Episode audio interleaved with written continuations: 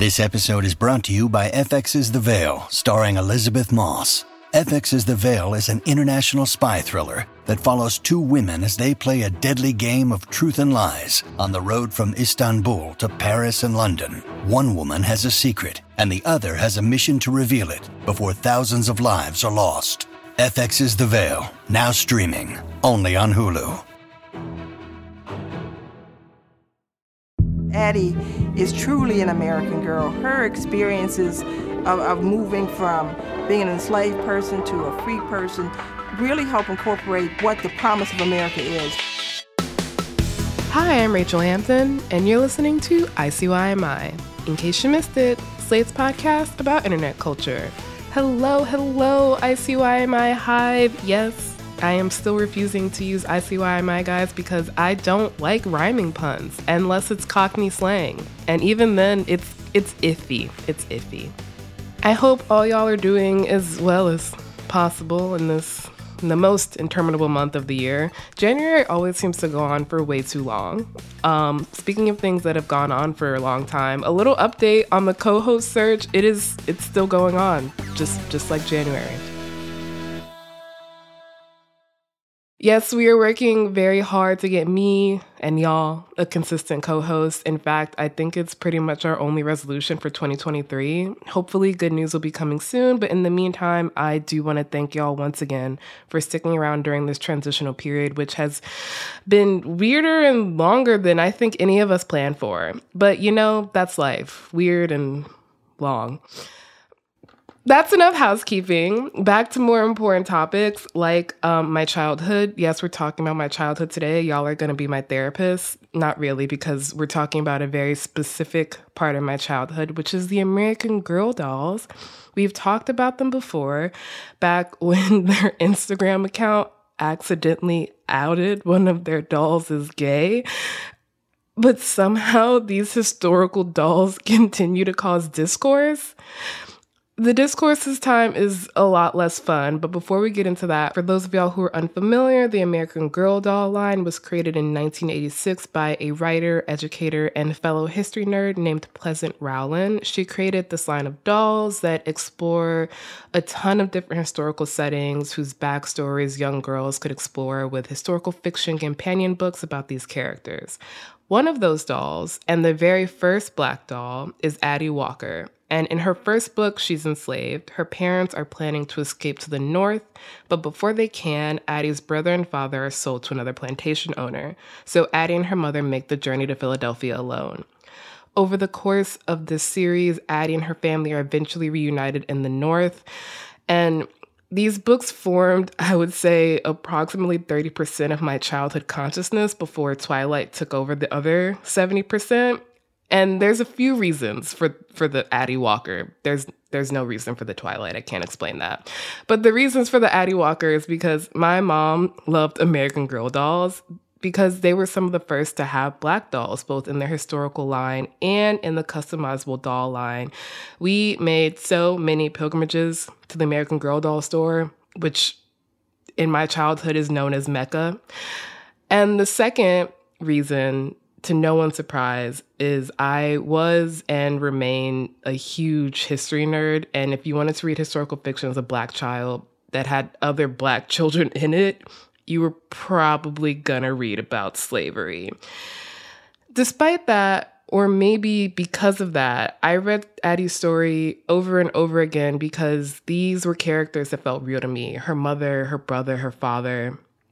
Addie experienced trauma, but she also experienced a lot of normal preteen girl things like struggling to fit in and the joy of making a real friend.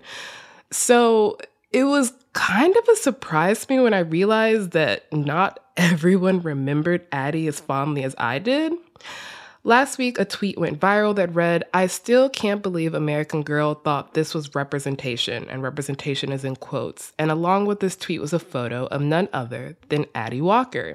So that is what we are here to talk about and no, I am not referring to myself as the royal we. After a short break, I will be joined by Aisha Harris, a culture critic and co host of NPR's Pop Culture Happy Hour, and author of a 2016 Slate piece that reported out the origins and making of Addie Walker. I'm so excited to talk to her, and I know y'all are in for a treat.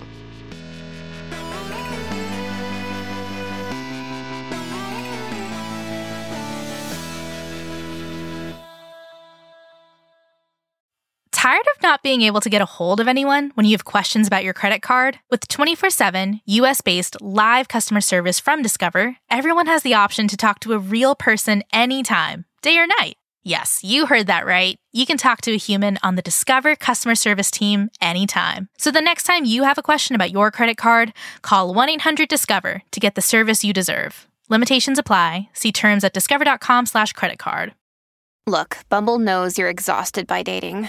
All the must not take yourself too seriously and 6 1 since that matters. And what do I even say other than hey? well, that's why they're introducing an all new Bumble with exciting features to make compatibility easier, starting the chat better, and dating safer.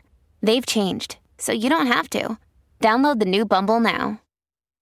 When you need mealtime inspiration, it's worth shopping Kroger, where you'll find over 30,000 mouthwatering choices that excite your inner foodie. And no matter what tasty choice you make, you'll enjoy our everyday low prices, plus extra ways to save, like digital coupons worth over $600 each week. You can also save up to $1 off per gallon at the pump with fuel points. More savings and more inspiring flavors make shopping Kroger worth it every time. Kroger, fresh for everyone. Fuel restrictions apply. And I'm back with Aisha Harris, co host of NPR's Pop Culture Happy Hour, and one of honestly my favorite cultural critics. Aisha, hello. Welcome to the show. Hi, Rachel. I'm so happy to be here. I love the show so much. This is an honor. this is it's an honor for me, honestly. Um, I feel like I mean, since you listen to the show, you probably know what my first question is going to be, which is, what's your first internet memory? Oh, uh, I should have had this prepared. Um, so I think my first internet memory is probably the Nickelodeon like website when I was wow. a kid. Yeah, it was yeah. probably one of the earliest. Uh, you know, I was maybe eight or nine, probably by the time I first went on the internet, um, and that would have been the mid to late '90s. And so, yeah, I, I the Nickelodeon website they had games, they had trivia. There was like a lot of Rugrats, and uh, you know, I think uh, all that, and like all all of the big kid shows on that uh, network at the time had their own sort of uh, corresponding online games. Um, mm-hmm. So I just I just remember playing those games a lot. Those Adobe Flash Player games were truly the most fun I think I've Seriously? ever had on the internet. Like I've been trying to recreate that feeling ever since. I know, I know. It's it was it was such a glorious time. It was it was when everything was so still in its infancy. The the, the youth mm-hmm. does not have any idea. They don't understand. All they have is discourse. Speaking of discourse, that is, in fact, why you were here because, you know, you were kind of involved in some discourse. I had some very smart thoughts on some discourse that recently came across my Twitter feed. Um, on January 17th of 2023, which is this year, which is still crazy to say, mm. um, a tweet went viral, which I kind of feel like that's how every new horror movie should start is a tweet went viral. Yeah. Yeah. but this tweet said, I still can't believe American Girl thought this was representation, with representation in air quotes. And along with this tweet was a photo of the Addie Walker American Girl doll. So before we get into, you know, the discourse that sparked off, I want to hear your own personal history with the Addie doll. What were your feelings on her growing up?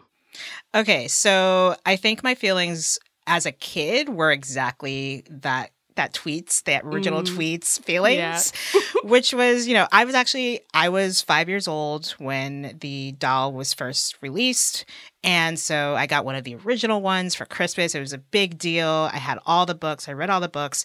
And so, on the one hand, I was very happy to see a doll that looked like me and have it be added to this collection that I already was familiar with, the American Girl dolls. But in my household, my parents were not buying me a, a white doll. It was like, nope, mm-hmm. not going to happen. so I had to wait until the Addie doll came along. And then she came along and she was an, an, an, enslaved person in the first book. And then the the point of the series is that she and her mother uh, and her younger sister eventually escape out of slavery and establish themselves in Philadelphia. So it's it's a story of of um, the opposite of Kanye, you know, saying, you know.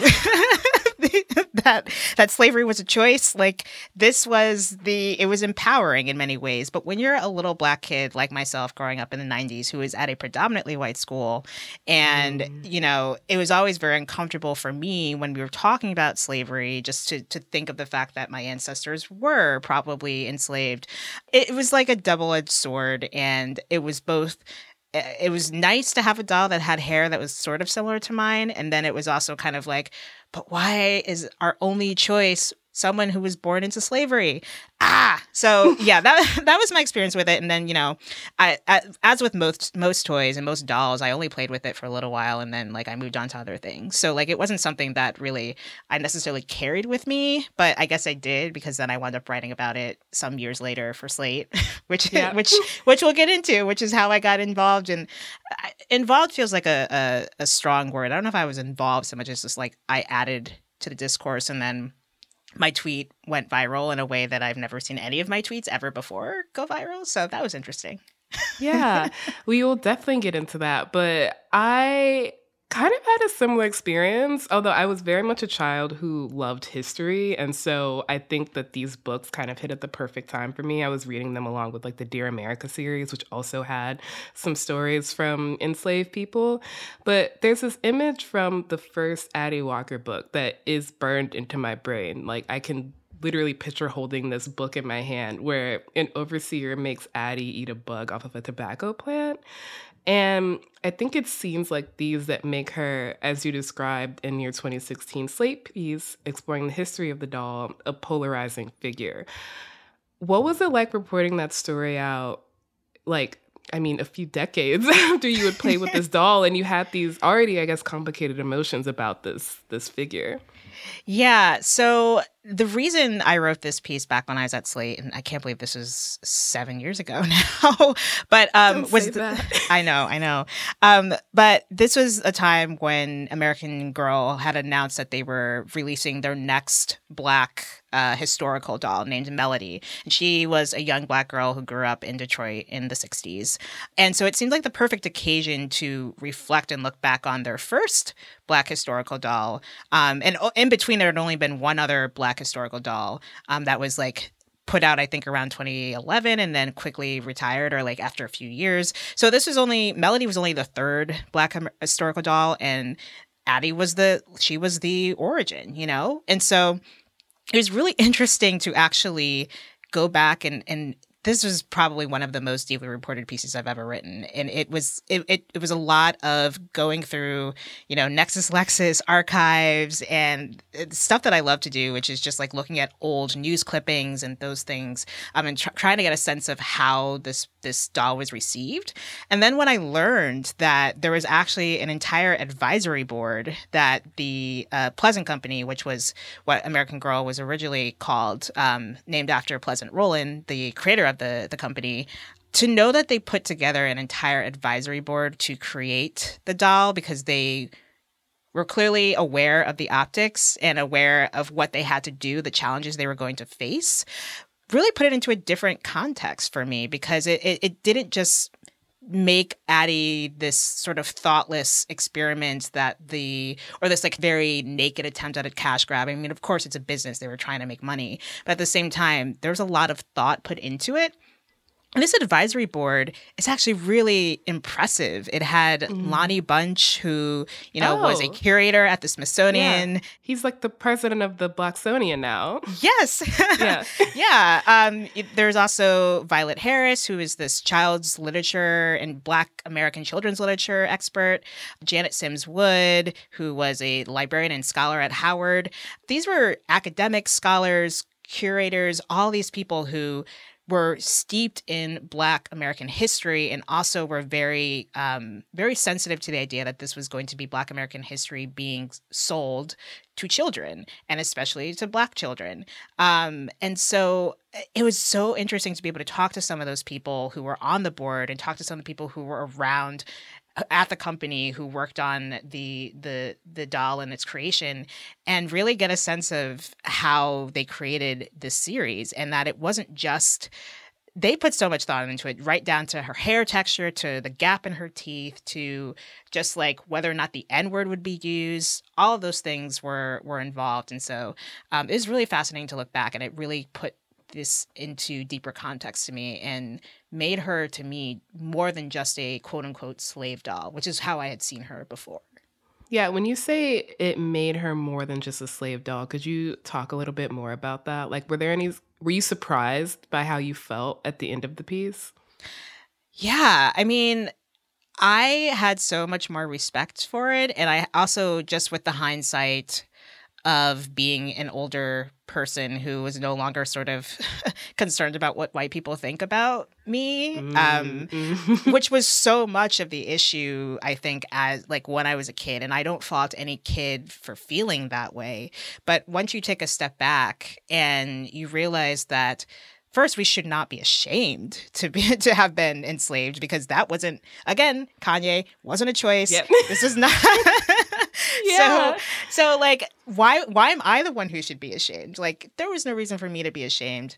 And, and so being able to to understand that I think was really helpful. And then also just to to point out like yeah, she was an enslaved person, but at the same time there was something very empowering about it and I I really admire the kids who were able to see that. Um there were some women who were around my age who I spoke with who black and white who had the doll or had experiences with the doll or the book series itself and they talked about how like it was interesting to see how my perspective as a kid which was why do we have to be bogged down with slavery felicity just wants to ride her horses and like every everyone else has these very yeah. frivolous all the white characters have their these very frivolous mostly frivolous yeah. like ambitions and of course she gets saddled with uh being enslaved and like you know carefree black girl we want that why can't black girl magic um and then, but then to have that perspective sort of switched over, where some women who I spoke with were like, actually, I liked that her story was like way more interesting and more important than just wanting to ride horses. That was actually mm-hmm. empowering. That was cool.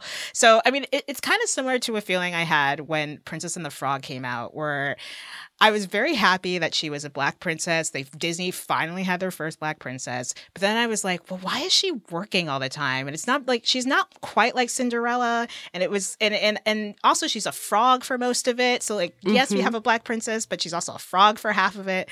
But then when I look back and I'm just like, you know what? I get it there the the problem is not the doll itself or the problem is not the princess itself it's the fact that that was the only option at the time. Yeah. And so that's why when I when I say like just a slave doll, like just a slave doll, which was how I thought of her before, um, I really had to move past that, and I think this piece that I wrote really helped me to do that. Um, and also just peels back the layers of how Pleasant Company slash American Girl created the dolls in the first place, because I don't think there had really been a place that had uh, or a piece that had really broken down their process, and so it was really mm. interesting to to learn all of that.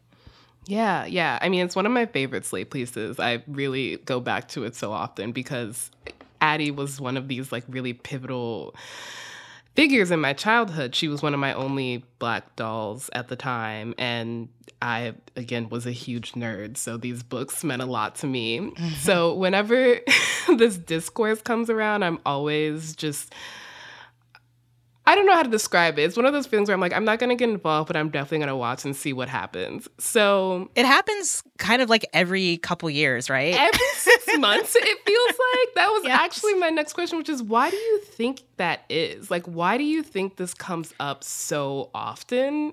Yeah. it's kind of shocking, especially, I think, as adults. I would feel like we would kind of get to the place that you described where we're like, a lot of work went into this. It it kind of directly contravenes the sentiment I see behind movies like Prince of Egypt, where everyone's like, they they got a they amassed this huge board of scholars from like Islam and Christianity and Judaism to make sure that it is good and the music also slaps. And then you get Addie and people are like, she's just a slave doll, and I'm like. what are we doing here? dude, dude, I think it's it's kind of twofold. I think for one thing, a lot of people just still genuinely don't know how the American Doll girls were created. Like, mm. you know, when the piece came out, I definitely got a lot of feedback, but I don't know if it was the type of thing where it got it went super viral the first time around. So, you know, unless you're googling, I think now if you Google American Girl Addie, the piece does come up. But um, I think just you know, it's the cycle where people just don't learn these things. It doesn't get passed on. And so I think it's coming from a place of, I have no idea how these dolls are made. But then it's also just, it's the internet. And everyone just likes to, you know, I, look, I've been guilty of it too. Just say, remember this thing from our childhood? How screwed up is that? Uh, and it's like, well, on the one hand, of course, because time progresses and we hopefully get a little bit better about these things. So yeah, it's not going to look as great. But then oftentimes people like to do that and with no historical context whatsoever. And it just really bugs me because like before you tweet it, at least Google and see if maybe like I have actually done that before where I I've thought about tweeting something snarky or something, you know, critiquing something. And I was like, but let me google this to make sure i'm remembering it correctly or to make sure like there's no nothing i'm missing or that i'm calling someone white who's actually not white like you know oh. all- so you know google's your friend and google is your friend and i think too often people just want to really point the finger at their you know the things of their childhood and not really think about it's just too easy these days to say, "Oh, this is terrible." Like people were so racist back then, or blah blah blah. When it's like it's always way more complicated than that, just like it is now. You know? Yes, it is. it is, and I'm so excited to keep talking about all the ways in which it continues to be so complicated. But first, we need to take a short break. When we come back, Aisha will still be here with me, and we'll keep talking about the discourse. TM. This podcast is sponsored by Ramp. Are you the decision maker in your company? Consider this. For the first time in decades, there's a better option for a corporate card and spend management platform. Meet Ramp, the only corporate card and spend management system designed to help you spend less money so you can make more. Most corporate credit cards offer points as incentives, but those points amount to less than their worth in real cash value. Ramp's business cards offer you cash back, real money in your pocket. Plus, you control who spends what with each vendor. And Ramp software collects and verifies receipts automatically, which means you'll stop wasteful spending and close your books in hours instead of days. Businesses that use Ramp add up to 5% to their bottom line the first year. If you're a decision maker, adding Ramp could be one of the best decisions you've ever made. And now get $250 when you join Ramp for free. Just go to ramp.com slash easy. Ramp.com slash easy. R-A-M-P.com slash easy. Cards issued by Sutton Bank and Celtic Bank members FDIC terms and conditions apply. In 2007, TV network CBS dropped 40 kids in the middle of the New Mexico desert as part of a brand new reality show. These kids would have to build their own society from scratch. And if this sounds like Lord of the Flies to you, well, it was meant to. We were on this mission together and we were going to prove to the world that we could make a better society than adults could. I'm Josh Gwynn, and I want to know what this wild TV experiment was really about. Split Screen Kid Nation, a six part podcast from CBC. Available now. Hi, y'all. If you love our podcast, then please consider subscribing to Slate Plus. When you subscribe to Slate Plus, you get no ads on any Slate podcast, including this one, your favorite one, in case you missed it. You'll be supporting the show. ICYMI would not be possible without the support of Slate Plus subscribers, and you will also get bonus segments or episodes on shows like Slow Burn, Amicus, Mom and Dad Are Fighting, and Big Moon Little Moon. You will also get unlimited reading on the Slate website, which means you get access to every single article and advice column on Slate without ever hitting the paywall. That's really important this week because it's Advice Week, a week all about advice. Don't you want to read all that advice? Just visit slate.com slash ICYMI plus to sign up. That is slate.com slash ICYMI plus.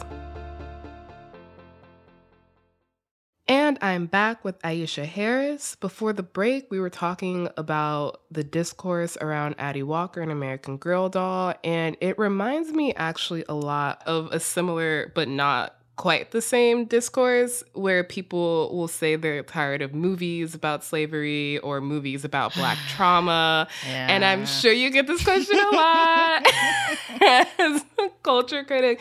But based on your sigh, I have a feeling what the answer to this question is, but what feeling does that discourse like evoke in you? Because on one hand, there's seems for me there's always a sympathy and that I understand when I was younger how this felt, but I'm also just it feels reductive in the same way that white people talking about black people feels reductive, where you're not engaging with it fully. Mm-hmm. Reductive is such a great word because it's 2023 now. And in 2023, eh, look, I know stuff is disappearing from the internet all the time. We cannot trust anyone. HBO Max.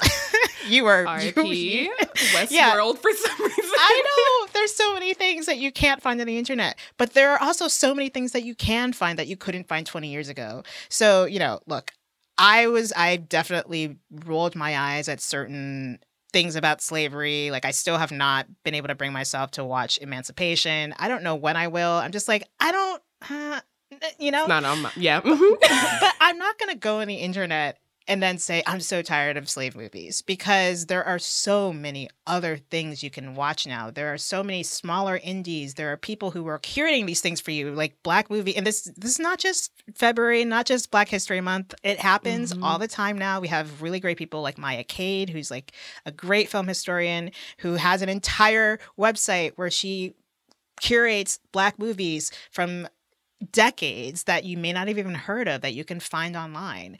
And so I just want people to realize that there is more than just what mainstream Hollywood is selling us. There are independent filmmakers who are making really interesting things, and um, there are there are ways to find them if you just look a little harder.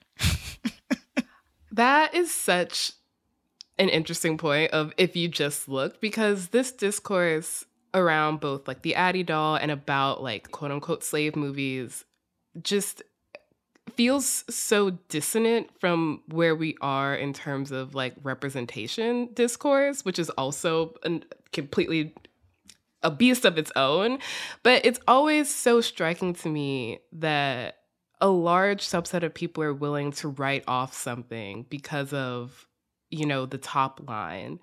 When they'll turn around and say, How dare you dismiss this other thing because of the top line? And I don't know. You're very smart. And I just want to hear your well, feelings you. about like where we are in this moment in terms of like representation and discourse and like why these conversations keep coming up and like the kind of yeah, the dissonance it feels like they evoke for me at least. Yeah. So I actually get into this a little bit in one of my essays in my forthcoming book. This is where I'm going to plug my book uh, that I've been working on for a while. I was going to ask about it. yes. So it's called Wannabe Reckonings with the Pop Culture That Shape, Shapes Me. It's part memoir, part cultural criticism, but actually dig into this a little bit, which is this idea that, you know, so I, I think that 2016 was kind of a turning point in black uh, culture black american culture especially just because when you look back on it there's so many things that happened in that year. And it, it's not I don't think any one thing caused it to happen that way, but it's like you have Lemonade, A Seat at the Table, um, Atlanta, like Insecure, all these things premiered, or it, Rihanna's Anti, like all these things happened in 2016. And I think wow. that since then we've seen so much flourishing of Black art and Black talent. And we could not, I think, live in probably a better time for that Black talent to sort of rise to the top. And by the top, I just mean like break into the mainstream and get the funding and the support and like the mm. criticism. There, there's also so many Black critics working now at various publications. And so I think that's such a thing to celebrate. And yet, so often when I go on the internet, I see people complaining that there aren't enough Black critics talking about this. Now, sometimes that's true, but oftentimes, again, you just got to look because we're out there mm. and we're on Twitter and we're trying to promote these things. Um, you know, oh, there's all Hollywood cares about is slave movies. And like, look, I get it. I'm still pissed off about Green Book. Don't get me started. I will never let that so go. True. But you know, at the same time, there's so many other movies to counter that. And so I feel as though we've reached a point now where we don't need to complain as much, or there has to be a better way to complain or to like gripe about these things rather than just, you know, picking at random things and not really exploring maybe why we feel this way about those things. Um, it's it's it's kind of frustrating, but I also get it because I'm a critic and I watch way more things than most people do. So I also have to just account for that. And I do, I give a little bit of grace for that. But I also just think, like, again, it's the internet. You don't have to say everything on your mind. that is the log line of ICYMI. Just think before you tweet. yes, yes, absolutely. I do wonder how much of this is kind of algorithmic culture in a way where there's this expectation that something should be served to you in a way where it's mm. like if I haven't heard about it, it doesn't exist. Yes. Like when people t- tweet why aren't news companies covering this? And then they attach a link from a news company covering the thing that they're talking about. I know. It's, it's really.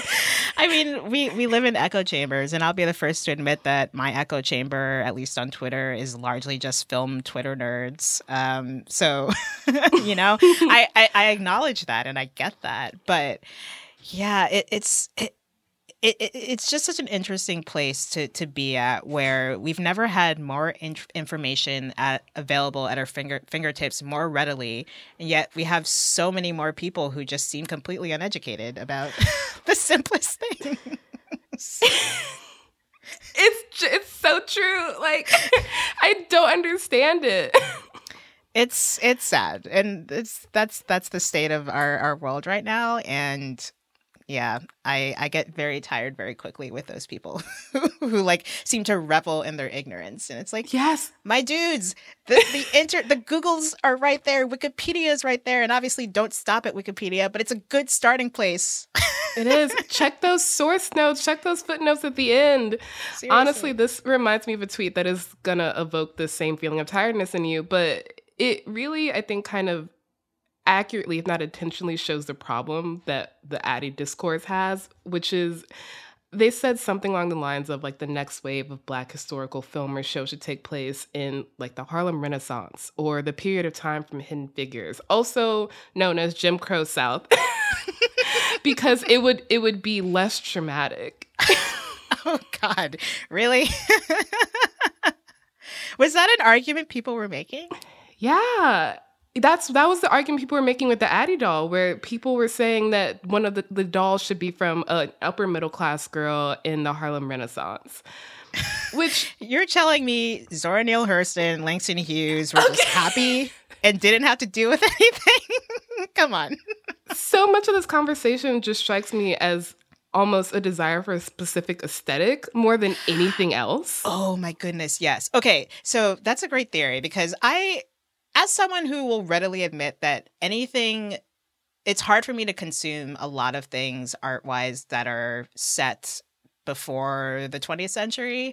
Um, mm. I often, you know, my eyes will glaze over sometimes when it's like, especially if it's like a British period piece. I'm like, I can't do British period pieces, generally speaking. I, I tend yeah. to avoid them. But there is something about that aesthetic, the like, and so the music, because it's like if you're doing the 60s, you can get the all the the the typical songs, the Stevie Wonders, mm-hmm. the Motown, like Motown all over the place. You get the groovy yeah. costumes and all that stuff, and that's not as sexy or like the 1800s is not as sexy as that, just aesthetically. So I yeah. I get it, I get it. Um, but also maybe you need to reevaluate why that why that is. just just just a small a small thought. I mean, it it almost reads to me as um Maya Cade was talking about this when she was on our show about the way Tumblr changed how people consume film, in that we look at these screen grabs and people are almost making movies to fit these screen grabs. At least that's the accusation. And that's what a lot of the criticism of trauma movies strikes me as is that it it's not something you can use as part of your like quote unquote like brand identity. Like you're not gonna you're not gonna say that, you know, Moonlight's not gonna be on your mood board. Right. Yeah. No, I mean it's it's strange because the same people who are I guess criticizing the Addy doll and wanting it to be set in the Harlem Renaissance or the, the 1960s would probably then go and say if it was that that like oh it should have been set in the 70s or like the Black Power movement and it's like I, I look, we all know how that ended. Like it, it, it was not well. did did we, if there's one thing we learn about Black history in in any school or most schools, at least when I was growing up, you did learn about the civil rights movement, like if nothing else. Mm-hmm. And so, uh, you know, the idea that that would be less traumatizing when I remember my dad sitting me down as a kid and making me watch Eyes on the Prize, the documentary, and seeing black people being hosed and attacked with do- by dogs, like that's traumatizing too. And also, mm-hmm. these are history dolls. So they're going to have to be set in the past and they're going to have to like the past was not very great for black people. I mean even now it's not yeah, always great. It's but like, even the present, it's like I understand the desire for escapism, but when it presents itself as almost in direct opposition to the truth, it, it's like, what are we doing? Read a fantasy novel. Those right. exist. right, right. Like absolutely. So yeah, it's it's it's frustrating to think that we we especially people our age or people who did not even live through those time periods to sort of be reimagining this history it's just it, it doesn't do us any favors and it really just sugarcoats everything i'm not saying we need to wallow in the trauma but like we also have to acknowledge it, it exists too right so we were talking about how you had kind of complicated feelings towards the Addy doll when you were growing up. And I'm wondering how your parents reacted to that. I mean, we were just talking about how your dad showed you Eyes on the Prize. I remember when my parents showed me Roots and I was like, I can't watch the rest of this. And they very much were like, This is your history. And I'm like, I'm eight. So, how did your parents react to you being like, "It's a, it's a slave doll"? you know, I don't know if I ever quite artic like actually articulated this to them when I was a kid. Um, I think both, at least my dad, I remember being very gung ho about the doll, and then I think the main reason I wound up not embracing or like I reject I don't I wouldn't say I rejected the doll. It's just I had a short short attention span. And so all dolls, whether they were Addy or the uh, Christie doll, the black Barbie doll, um, who is just like Barbie painted black because the facial features were exactly the same. Um, I, I did not play that long with them, but I do remember reading all the books and liking the books. And I think the books are kind of what stayed with me more than the doll itself. Yeah. Um, just those stories. And then, of course, as I got a little bit older, I got really into American Girl, like the magazine, and that those tended to have black girls represented in them. So whether it was like the cute drawings mm-hmm. or or on the cover of the magazines. So yeah. I remember, you know, I feel it was something I probably kept a little bit more to myself than I did Mm-hmm. really say I, there was no moment where I was just like no dramatic moment where I was just like no I don't want this anymore. I don't want this slave doll. Like that didn't happen at least from what I remember. That is all the questions I have about Addy and you know Twitter discourse. Thank you so much for joining me.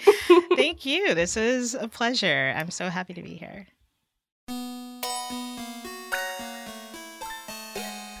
All right, that is the show. We will be back in your feed on Saturday, so please subscribe. It is the best way to never miss an episode, to never miss an incredible guest like Aisha Harris. Also, check out her podcast, Pop Culture Happy Hour. Please leave a rating and review in Apple or Spotify and tell your friends about us. Tell your American Girl dolls about us. You can follow us on Twitter at ICYM underscore pod, which is also where you can DM us your questions like, why is everyone mad at Addy Walker? And you can also always drop us a note at ICYMI at slate.com.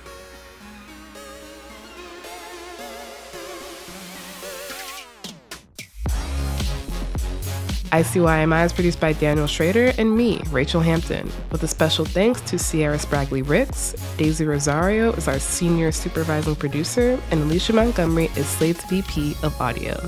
See you online or at the American Girl store. Lucky Land Casino asking people what's the weirdest place you've gotten lucky? Lucky? In line at the deli, I guess? Aha, in my dentist's office. More than once, actually. Do I have to say? Yes, you do. In the car before my kids' PTA meeting. Really? Yes. Excuse me, what's the weirdest place you've gotten lucky? I never win and tell. Well, there you have it. You can get lucky anywhere playing at LuckyLandSlots.com. Play for free right now. Are you feeling lucky? No purchase necessary. Void where prohibited by law. 18 plus. Terms and conditions apply. See website for details. This is Dahlia Lithwick, host of Slate's legal podcast, Amicus. If you're listening to this show, you might be interested in Amicus's live show that we're hosting in Washington, D.C. on Tuesday, May the 14th. My colleague, Mark Joseph Stern, and I will be talking to some amazing guests, including Sherrilyn Ifill and a sitting state Supreme Court justice all about how originalism, a relatively recently invented way of interpreting the Constitution, has taken over the Supreme Court and radically reshaped the law. It's been doctrinal rocket fuel for the conservative legal movement and facilitated the rolling back of abortion rights, the expansion of gun rights, and the obliteration of the separation of church and state. And as another wildly consequential Supreme Court term careers to its end, the court's originalists are on a tear. But there's something you can do about it, and we hope you'll join us in DC on May 14th to explore the possible pathways out of the current situation. Go to slate.com slash amicus live for tickets.